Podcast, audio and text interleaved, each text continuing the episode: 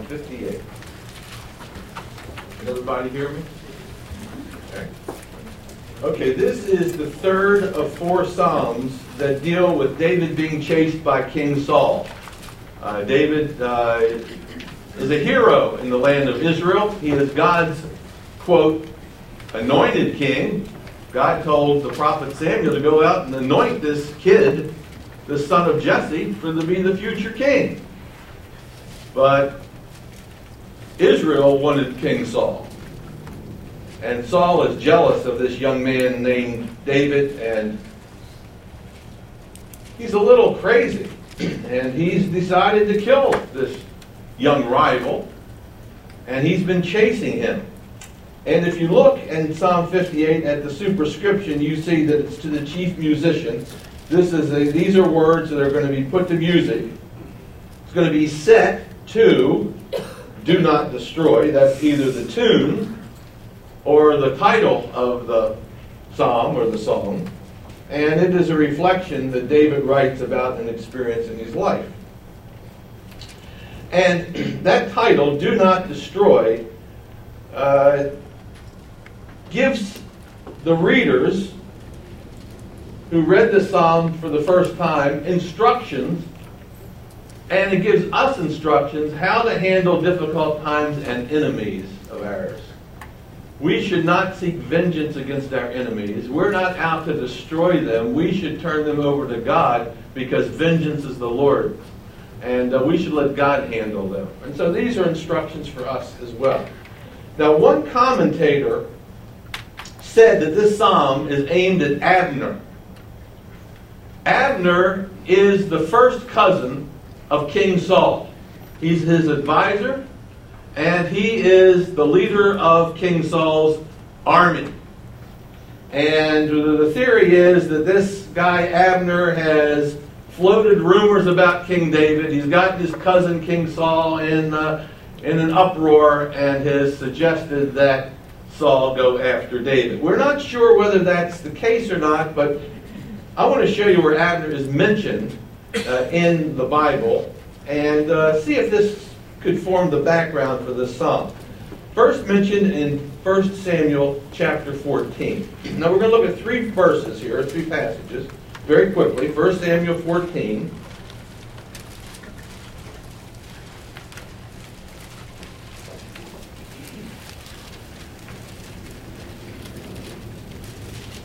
And look at verse 50. 1 Samuel, verse 14 and verse 50. So we're looking at this guy named Abner. And it says, 1 Samuel 14:50, the name of Saul's wife was Ahinoam, the daughter of Ahimaaz. And the name of the commander of his army was Abner, son of Ner, Saul's uncle. So Ner is Saul's uncle, Abner is his first cousin. So this is a family affair. Okay? So that's the first time he's mentioned. Second time is in chapter 20 of 1 Samuel. So look over at chapter 20, and we won't read a lot of verses here, but we will look at one verse. And when you get there, look at verse 25. 1 Samuel 20, verse 25. And this will give you some idea what's going on. Now the king sat on his seat. That's King Saul as at other times, on a seat by the wall. And Jonathan, that's Saul's son, arose, and Abner sat by Saul's side, but David's place was empty.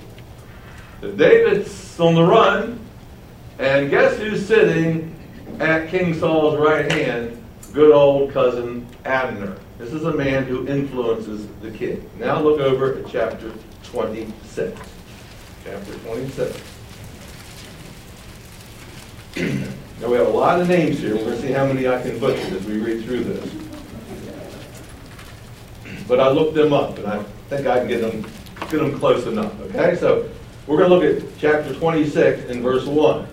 Now the Ziphites came to Saul at Gibeah, Gibeah, saying, Is David not hid in the hall of Chila, opposite of Jeshimon.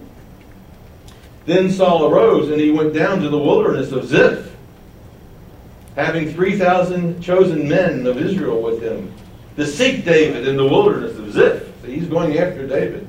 And Saul encamped in the hill of Hachilah, which is opposite of Jeshimon, by the road. But David stayed in the wilderness.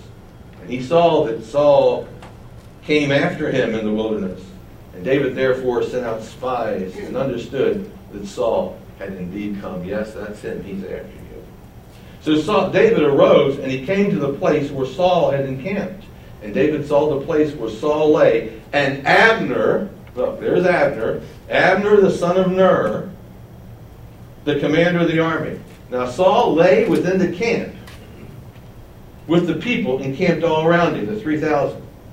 Then David answered and said to Abimelech, the Hittite, and to Abishai, the son of Zeruiah, brother of Joab, saying, Who will go down with me to Saul? Look, I'm going to go down there, Saul, in the camp. And Abishai said, I will go down with you. So David and Abishai came to the people by night, and there Saul lay sleeping within the camp, and his spear stuck into the ground by his head. And Abner and all the people lay around him. And Abishai said to David, God has delivered your enemy into your hand. Look, he's sleeping. This is our opportunity. Now, therefore, please, let me strike him at once with the spear, right in the earth. And I will not have to strike him a second time. But David said to Abishai, look at this. Do not destroy. Have you ever seen that before? Yeah, you saw that back in Psalm 56. These are the instructions in Psalm 56. Do not destroy him, for who can stretch out his hand against the Lord's anointed and be guiltless? David said, furthermore, as the Lord lives, the Lord shall strike him, or his day shall come to die, or he shall go out in the battle and perish. The Lord forbid that I should stretch out my hand against the Lord's anointed, but please take now the spear and the jug of water that are by his head. And let's go. Take his water and take that spear. Let's get out of here. That's what he said. So David, verse 12, took the spear and the jug of water by Saul's head and they got away. And no man saw or knew it or awoke. For they were all asleep because of a deep sleep from the Lord had fallen upon them. Now David went over to the other side, way beyond the other side of the camp, and he stood on top of the hill, far off, a great distance between them. And David called out to the people, and to Abner. Notice how it's not just to the people and to Abner. There's this emphasis on this guy Abner who must be involved in influencing Saul, the son of Ner. And he says, Do you not answer, Abner? Do you not answer, Abner? Why are you keeping quiet? Why aren't you coming after me? See, all these kinds of things. He's, he's, he's taunting Abner. And who is like you in Israel? And the answer would be no one. He's the Saul's right hand man. Why have you then not guarded your Lord, the king? And for and one for the people came in to destroy the Lord your king. And he didn't do it. Now the rest of the, the story goes on, but I just wanted to lay this out to you. So here's the theory. Okay, so if you go back to Psalm 58, here's the theory. The theory is that this psalm is addressed to Abner and others of his advisors who are sort of leading Saul in the wrong direction and trying to get him to chase after David. Now, we don't know if that's the case or not, but we do see some elements there that are going to be related to what we see here. The other option is that David's speaking to the judges of the people. Uh, Israel has judges who try cases, and they are allowing evil to reign, and they're not doing anything about it. They're just keeping quiet. So those are our two options. Either it's Abner or the judges. So I wanted to give you that background. So let's look at Psalm 58. And first of all, we're going to see an accusation in verse 1. And here it is. Do not indeed speak, do you indeed speak righteousness? Look at that. Do you indeed speak righteousness you silent ones? Do you judge uprightly, you sons of men? Now, immediately, two words jump right off of that verse. Notice the word speak and the word silent. You see that? Speak and silent. Now read that again. Do you indeed speak righteousness, you silent ones? Now, how can somebody who's silent speak? You see that? Usually, if you're silent, you're speechless. But here, the silent ones are speaking. How can you speak when you're silent? See, that's the irony. They're speaking by remaining silent. When you should raise your voice and say something and you remain silent, your actions speak louder than your words. When you should be standing up against evil and unrighteousness and you don't, you side with evil and unrighteousness. You are speaking very loudly. And that's what I think David is saying here. These are a group of people. It's either Abner and his friends or the judges, and when they should be speaking against unrighteousness, they don't. So they are speaking, therefore, for unrighteousness by their silence. Now, lawyers can tell you a little bit about when people are silent. They often are complicit in, in the affair. How many times when you should have spoken up, and I should say we should have spoken up, talking to someone this morning, how many times should have you, when you should have spoken up against evil or unrighteousness, you remain silent? And you think the last time when you should have said something and you didn't, and by not saying anything, guess what you did in essence? You, in a sense, approved by your silence what's going on. And then look at verse 2. So he, there's a question. You see, there's a question mark after verse 1.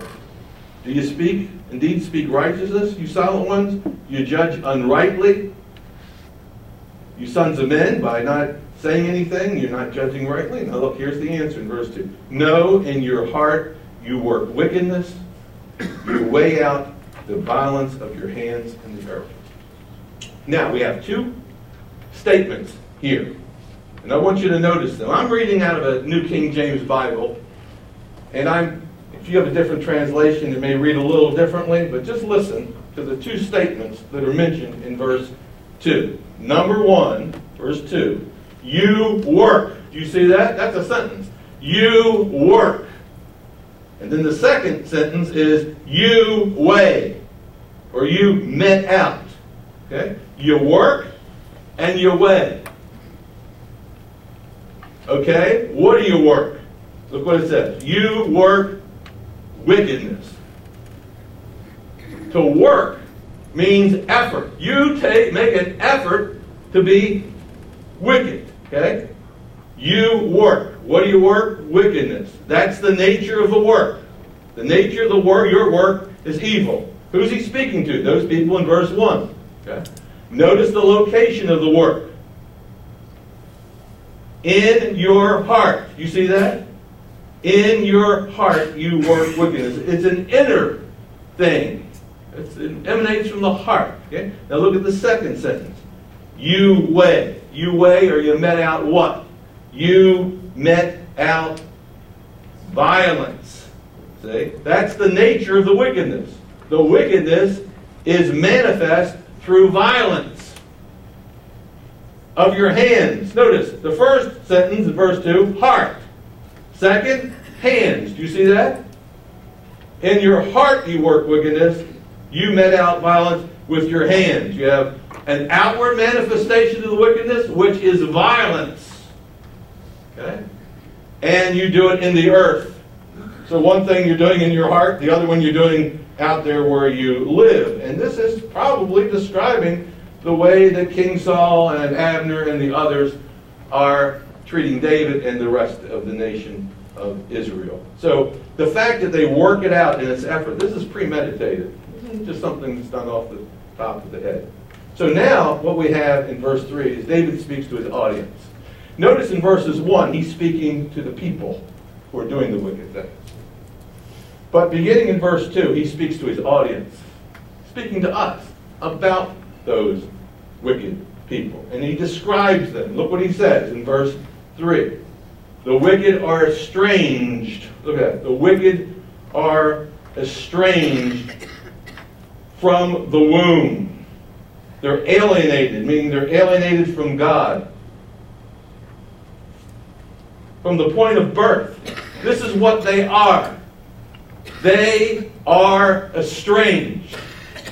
Estranged from when? From the womb, even before their birth. They, this is their nature. We are sinners by nature. We are estranged from God. We're born with our backs toward God.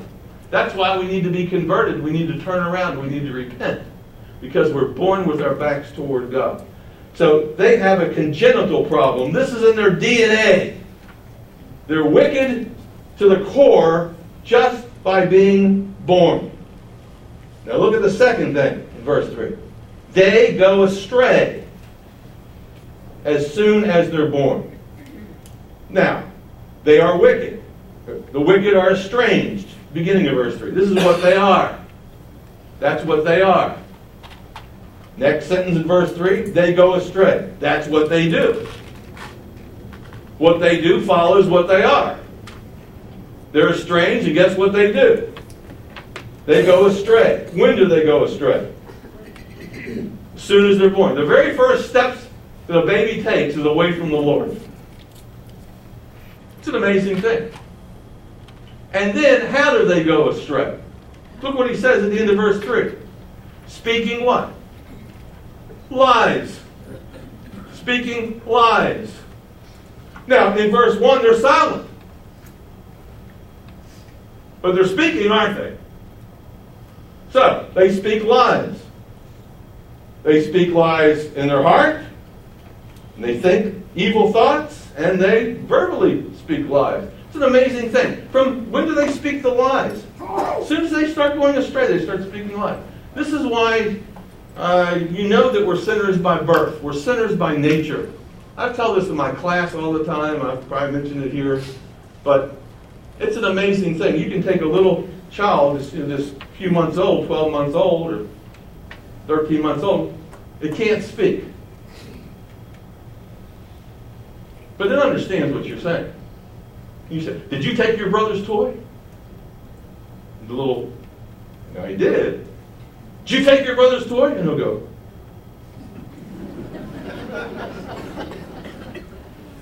he can't speak, but he can lie. It's an amazing thing, isn't it? Now, no one's told him how, taught him how to lie. So we're sinners by birth, we're sinners by nature. And these lies that are being told by these people through being passive and aggressive are aimed at David. And their weapons are their lies. So remember that. Their weapons are their lies. Now look at verse 4. Their poison is like the poison of a serpent. Notice that their lies are venomous. Their lies are deadly. Lies can destroy. So he likens the lies to poison from a serpent. Look at this, at the end of verse 4.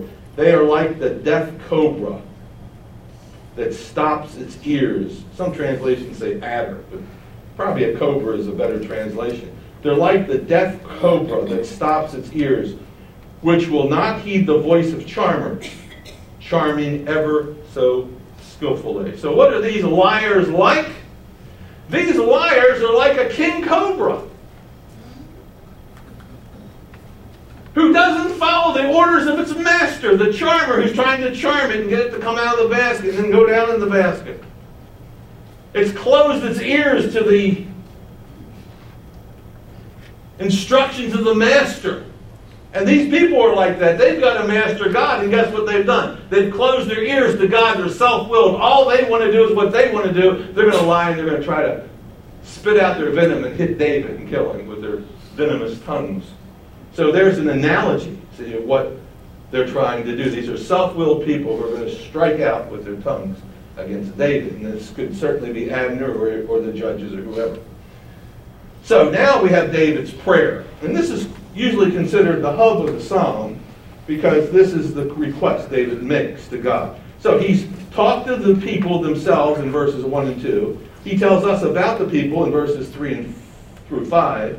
And now in verse 6, he speaks directly to God. And this is his prayer. And here's what he says Break their teeth in their mouth, O God. Break out the fangs of the young lions, O Lord. And this is known as an imprecatory prayer.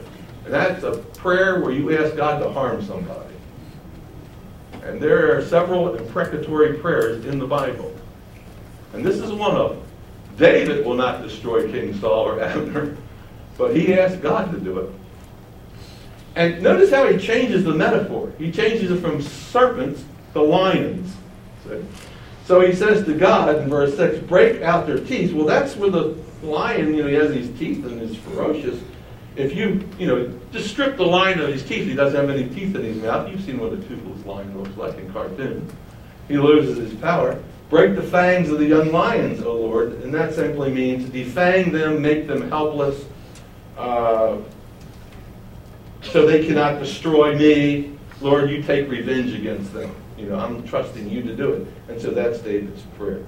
Okay? He places it all in God's hands. And then he says, and let them, do you see that in verse 7? We're going to see three let thems. These are, in a sense, commands that David makes to God. And here's what he tells God to do. Look in verse 7. Let them, number one, let them flow away as rivers which run continually. Ah, what a picture. You have water rushing down the riverbank. And guess what? Here it comes, and oh, there it goes. It just disappears. Make them disappear. Get rid of them like water that starts here and starts rushing down and it's gone. Get them out of my sight. Get rid of these people. That's the first let them. Okay? Now look at the second let them in verse 7. And when he bends his bow, let his arrows be as cut in pieces. When I want, Lord, when they aim their arrows at me, and we don't know whether the arrows necessarily are the lies or whether they are literal arrows, probably both. He says, shred those arrows to pieces, make them like straw, splinter the arrows so they don't hit their target. So let's imagine you had an arrow, you pulled it out, and you looked at it, and it was, had 12 or 14 different little pieces to it. That wouldn't go anywhere. You never hit your target. And so he says, Lord, render their attacks against me as ineffective. Okay, that makes pretty good sense. And now look at the next let them in verse 8. Let them be like a snail that melts away as it goes. Now, this speaks of a snail that comes out of its shell. Now, you have the slimy snail that has come out of its shell, and it starts crawling on the ground, and the slime from the snail, or the moisture, it leaves this slimy trail or moisture behind it, right off of its slimy body. And the ancients believed that all this moisture would finally come off the snail and it would dry up and die. He said, I want them to be like a snail that gets out of its shell, no longer protected, and it ends up dying. That's what I want this, these people gone. That's what he's basically saying.